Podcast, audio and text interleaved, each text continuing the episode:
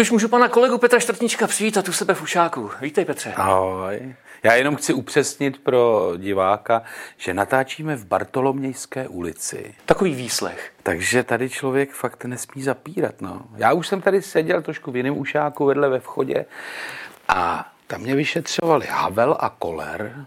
Počkej, Havel? Havel a Koller, tyhle ty dva.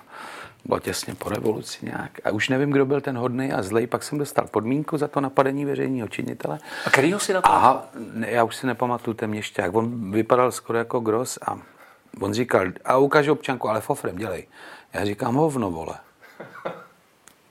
Tak když se se mnou takhle začal jako bavit. A za to hovno, vole, jsem dostal podmínku, ale Havel mě v zápětí amnestoval. Jeho jmenovec. Takže ten Havel, který mě tady vyšetřoval a podal návrh obžaloby, ten musel být teda nakvajznutý na Havla. A já myslím, že dneska to bude o trošku příjemnější. Teda ono tomu napovídá i to, co si stvárnil v domácím úkolu. Pohoda, klídek. Ano, ano, ano. No. Já tam jezdím rád. To vy, vypadá podle toho, co A už tam jedu zás. Já jsem tam byl letos dvakrát už, protože mi to zkrátka nějak vyšlo jednou sám. Teď jsem tam byl s eh, dcerou Ančou po přijímačkách, dostala eh, vlastně rozkazem, že se mnou pojede k moři na Fuerte. Ačkoliv chtěla být doma. Chtěla být doma nebo eh, učit se, učit se a učit se a táta prostě nedal pokoj. A ona říkala, musím být tady na čarodejnice. Říkám, počkej, může být u moře se mnou. Ne, to jsou tady čarotky, sorry, jako. No a teďkon, já jsem eh, slíbil, že se tam vrátím do Kosta je nádherně, já mu udělám reklamu že se tam vrátím, protože od kamošky jsem si tam půjčil, která tam pracuje, jsem ji tam náhodou potkal, eh, jsem si půjčil kolo a to jsem píchnul den odje, před odjezdem. No a říkám, hele Léňo, já teď už to jako ne... To je jedno, ale víš co, já se podívám, kdy mám volno, já vezmu si lepidílko a nářadí a přijedu ti to spravit. No a já tam teď pojedu za ní a přijdu do té restaurace, kde ona pracuje a říká, hele, jsem tady s tím lepidílkem. Mě tam mají rádi, oni po mně dokonce tam pojmenovávají i města. To bylo ještě loni na Lancerote tak eh, já jsem zase se tam ocitnul a oni se sešli asi městská rada v tom městě. Já eh, už nevím, jak se to jmenovalo předtím, teď se to jmenuje Macher. A teď se sešli a říkají, oni už je tady zase ten Machírek, tak co uděláme? Dáme mu klíče od bran města? Nebo to. A jeden z těch radních, prý, takhle jsem to slyšel, říkal, ne, ne, ne, my, mu, my rovnou po něm pojmenujeme to naše město. Prej ti volal Pelta. Volal, volal, no. A od té doby mi si tak jako volám, já taky neměl číslo na mě, že já se to moc, moc, moc nescháněl nebo nepotřeboval. No a teď jsme si volali a jako jo, když je potřeba si něco sdělit, nějak si pomoci jít něčemu naproti, tak, tak si voláme. No. Teď se nebavíme v rovině imaginace, ale že ti skutečně Miroslav Pelta uh, zavolal, že si našel na tebe číslo, když tě viděl vystupovat v reklamním spotu, kde jo, to vzpomínáš. Jo, jo, jo, no tak Píra samozřejmě se přihlásil o autorský práva, Eh, na tu větičku nebo na svoje jméno a říkal, já tady na, já tady na severu mám taky hlad a žízeň, ale jako s tím lábusem povím, to je dobrý, ale tady jde o jiný peníze. Říkám, no tak míru, tak jsem mu dal kontakt, že ono, a já nevím, jestli už se dohodne na nějakou, na nějakou munici. No. Hele, a hráli jste Ivanku kamaráde v Jablonci někdy? Nehráli, my jsme to hráli ve spoustě ligových měst, ale tam jsme nebyli, no škoda. A jaká byla odezva, když to byla právě ta ligová města? No velký, velký, velký to bylo. No, my jsme byli, kde všude, no tak no skoro všude. V Plzni to bylo největší. Tam dokonce ty pořadatelé, oni už potom, oni už potom, jak to bylo populární a bylo to hned vyprodaný, tak oni prodali na 300 lístků, 300 lístků do nějakého divadla. A za dva dní už to změnili na nějakou haličku takovou, kde jich bylo 700 těch míst a pak to celý zase přesunuli, takže lidi samozřejmě na straně, že. Pak to přesunuli do nějakého kulturáku, kde bylo 12 lidí. No a bavili se královsky. No a my, a my taky. Já jsem fotbal aktivně hrál, že jo. Za žáky teda ještě, pak už jsem v tom nepokračoval. Já jsem dokonce dal tři góly a pak to skončilo. Nejlepším přestat? No, ono to ne, oni mě vyrazili, protože já jsem vždycky, když jsem měl balón, že jo, jsem ho dostal, někdo mi přihrál nebo někomu to uteklo, tak já jsem okamžitě šel na branku, ale protože jsem byl obránce, tak já jsem šel na tu svoji. Mi to bylo jedno. V tu chvíli jsem měl zatmění, protože já jsem byl vzadu, občas jsem někoho zprasil, že jo, ale žádný útok nic. Já to taky neuměl, že Jo, podrazit nohy to umí každý. Já jsem šel na bránu a normálně jsem to tam šoupnul tomu našemu brankaři, on to nečekal, pochopitelně, že jo. A hned, ty kreténe. Pak se to opakovalo. Jo, já jsem byl přemotivovaný a dostal jsem balon, tak jsem se otočil. Šel jsem, abych dal aspoň do nějaký branky. No a pak mi řekli, běž do hajzlu. A to si právě občas říkáme, jestli mm, to cítíš jako mínus, mm, že nemáš to klasické herecké vzdělání? Necítím, tak jako samozřejmě tam se učí taky trošku řemeslo. Takže když jsem byl prvně na jevišti tady v divadle, tak jsem se musel taky naučit mluvit, tak, aby to ty lidi slyšeli, rozuměli, ne v našem, jako v našem divadle Vrata. Ale už Suchařípa, zdravím, tak ten byl se mnou v šatně, nebo já, já s ním teda vlastně. A já jsem mu říkal, asi po roce jsem se tak osměl, říkám, Leoši, helejte, co, co byste mi tak tomu řekl, co abych měl ještě tak jako zlepšit třeba. Já jsem se tak ostýchal, se ho zeptal, on říkal, musíš mluvit. Od něj to bylo úplně půvabný. Já jsem říkal, já mluvil, teď mám text, on říkal, aj klidem, aby to taky nějak vzali. Říkám, jo, takhle jako nahlas. On říká, co taky. Ty jsi prý vůdce. Ano, já jsem vůdce. To se to, to je snad poslední, ano, vůdce malého plavidla se to jmenuje. A oni, byla vůdců byla spousta, že jo, to nemusíme jmenovat. On byl dokonce i strojvůdce. A teď z něj udělali, nebo teď, po válce z něj udělali strojvedoucího, aby na té mašině nejezdil ten vůdce, ale vedoucí.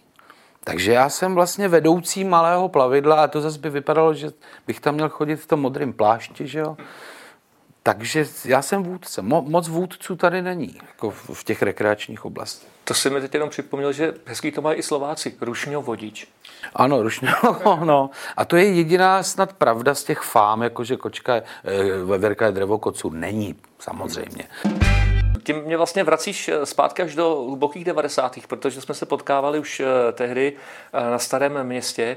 Jak se jmenovala ta hospoda? U staré paní nebo u, u dobré paní, tam kousek od kozáku? Ten, to byla vinárna, vinárna taková ale u paní, u paní. U paní to se... se jmenovalo u Celestínu, ale protože tam byla paní, zdravím, taková paní, my jsme říkali paní, takže se to říkalo, půjdeme k paní, ne? Kde si dáme se? U paní. No tam bylo furt otevřeno. No tam bylo pořád otevřeno. Ona, my jsme tam přišli ve tři, ve čtyři ráno. Eh, paní, můžeme si dát, jo, teď já si ještě udělám papíry. Někdo říkal, kdo si pamatuje 90. let a tak je neprožil. Bylo to rychlý, bylo toho moc, že jo? ten opojný pocit z té svobody a že všechno musíme stihnout. Tak stíhali jsme, co jsme mohli, ale nepamatujeme si to. Ty jsi vlastně v té době, aspoň já si myslím, začal posouvat eh, hranici humoru v tom smyslu, že si dokázal jít za kraj trapnosti. A vlastně, když dokázal z toho posunout a udělat z toho kůmšt, No, trapnost, já jsem se ne, nezabýval trapností jako programově, jako někdo přijde na jeviště, že jo, a stojí tam a nic nedělá až do té doby, než se lidi začnou smát tomu, jak je to vlastně pitomý, jak, jak, jak, jak to postavil na tom, že nic neumí třeba. Jako. Ne, tak my jsme museli jako dělat, dělat legraci. Ta trapnost, ta e, většinou vyšla z televizního archivu, to byla Zlatá studnice. Tam byl hrubý materiál, že e, ta kamera běžela pořád.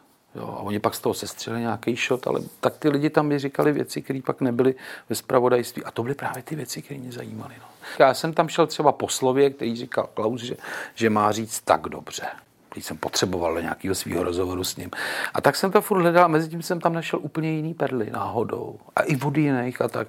Takže ten scénář se proměnil eh, radikálně už jenom díky tomu, co jsem objevil náhodou čirou v tom archivu. Hrozili tehdy žalobama? Ne, vůbec nikdo nic. Nikdo, protože oni, si, oni měli pocit, že asi by byli za pitomce a že takhle vlastně, i když jsme jako nešetřili samozřejmě a dělali z nich idioty, návrat idiota, že jo, tak eh, nikdo se neozval nikdy.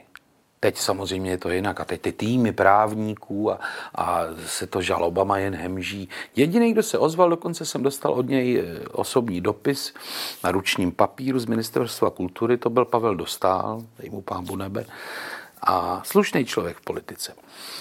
A ten mi napsal, vážený pane čtvrt, minister kultury České republiky, vážený pane čtvrtníčku, už jsem konečně pochopil, proč se mi doma smáli. Teď mi pustili tu debatu, jak jsem s Grebeníčkem a, a s váma. A už jsem pochopil, proč se mi děti a žena doma tolik smáli. Děkuji vám za to klobouk dolů a přeji, ať se daří. Pavel dostal, no tak to je krásný. Ty jsi proslul jako reklamní režisér. A je to pro tebe jednodušší za kamerou nebo před? No, to je jedno asi. Za tou kamerou samozřejmě je daleko větší zodpovědnost vůči tomu rozpočtu, tomu klientovi a taky, e, taky člověk třeba jako, aby mu zavolal ještě jednou. Občas ještě něco natočím teď a já jsem za to celkem rád, za to, za to jsem se naučil vlastně jako řemeslo té zkratky.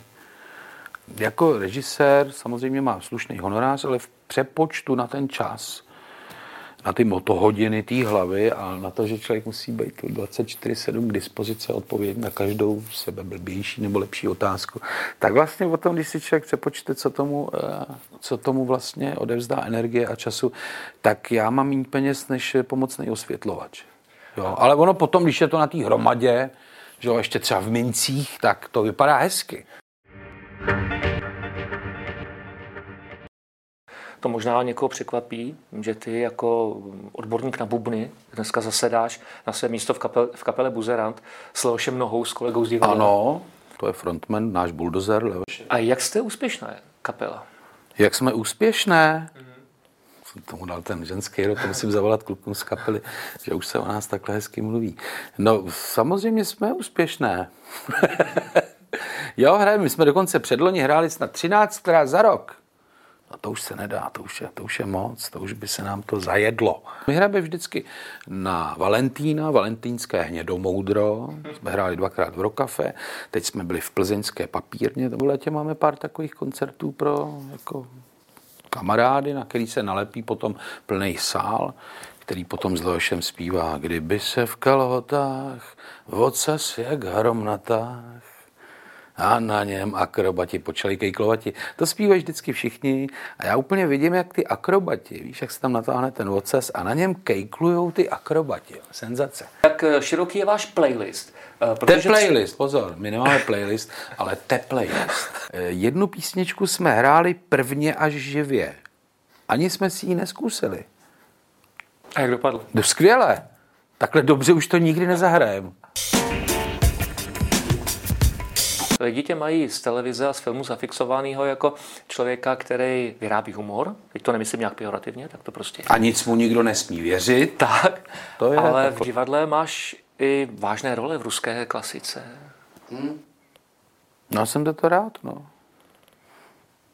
Protože když se mi tohle to povede, že jo, za bubnama, abych hrál Čechova. Teď hrajeme dokonce báječní představení anglicky. Macbeta, David Jařab to zrežíroval a napsal vlastně. A jak si na tom s angličtinou? No nula skoro. Nebo tak lehce, jako dokážu si objednat hotel, půjčit si auto, nebo si koupit spacák, když nemám na hotel, ale si na moři a to. E, to umím, letadle si koupím pivo, nebo i vodu třeba, když na to přijde, když je nejhůř. David právě, režisér Jařab, tak ten na to šel od lesa, nevím jestli teda od lesa, nebo jestli jenom z nějakého remísku. On si vzal český překlad Shakespeareova Macbeta a zpátky to přeložil do angličtiny po svým. Jo, je tam všechno, je tam absolutně všechno, všechna ta krev, to násilí, ty vztahy a tohleto. E, brutál, murder, ale on to napsal, on si dal za úkol, že za použití 100 slov maximálně to udělal takovou hotelovou angličtinou, nebo tou letištní a je to neuvěřitelně dobrý. Obří billboard na letné. Hmm. To byla dost uh, povedená ten performance. Už tam, ten už tam nikdo mít nebude. Tam byl Stalin, Klaus a já.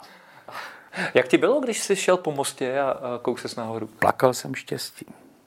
Já jsem hlavně jako eh, k tomu přišel od nápadu kamaráda, od Andreje Toadera, když tam byl ten Klaus, který jim hned ulít, že? pak ho tam zasedali znovu, tak on mi volal a říkal, ty poslyš, synku, když tam může vyset ten cip, nechceš se tam dát taky plakát?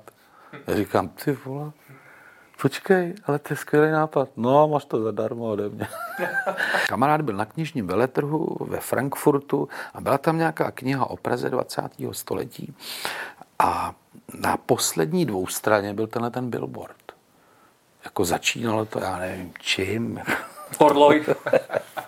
A na, posled, na poslední dvou straně, na té kříže, ta knížka váží asi 20 kg, až nebudou peníze, jak s tím pojedu do sběrny a koupím si nový automobil. Tak na té poslední dvou straně je tam jako, že to je ta Praha, tak jak ji chceme znát.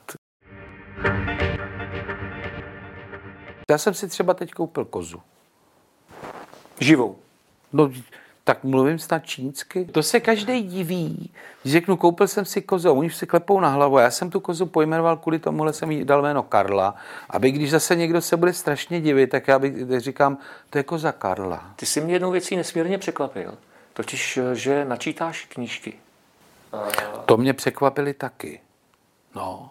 Já jsem hrál pár eh, roliček v rozhlasových hrách a tam jsem stál třeba vedle Viktora Prajze a Michala Pavlaty a měl jsem tam nějakou jsou jako mistři, že a Míša už teda nežije, ale, ale tyhle ty bardi a já najednou vedle nich ten týpek, že ten lehkoživka, ten to netáhlo,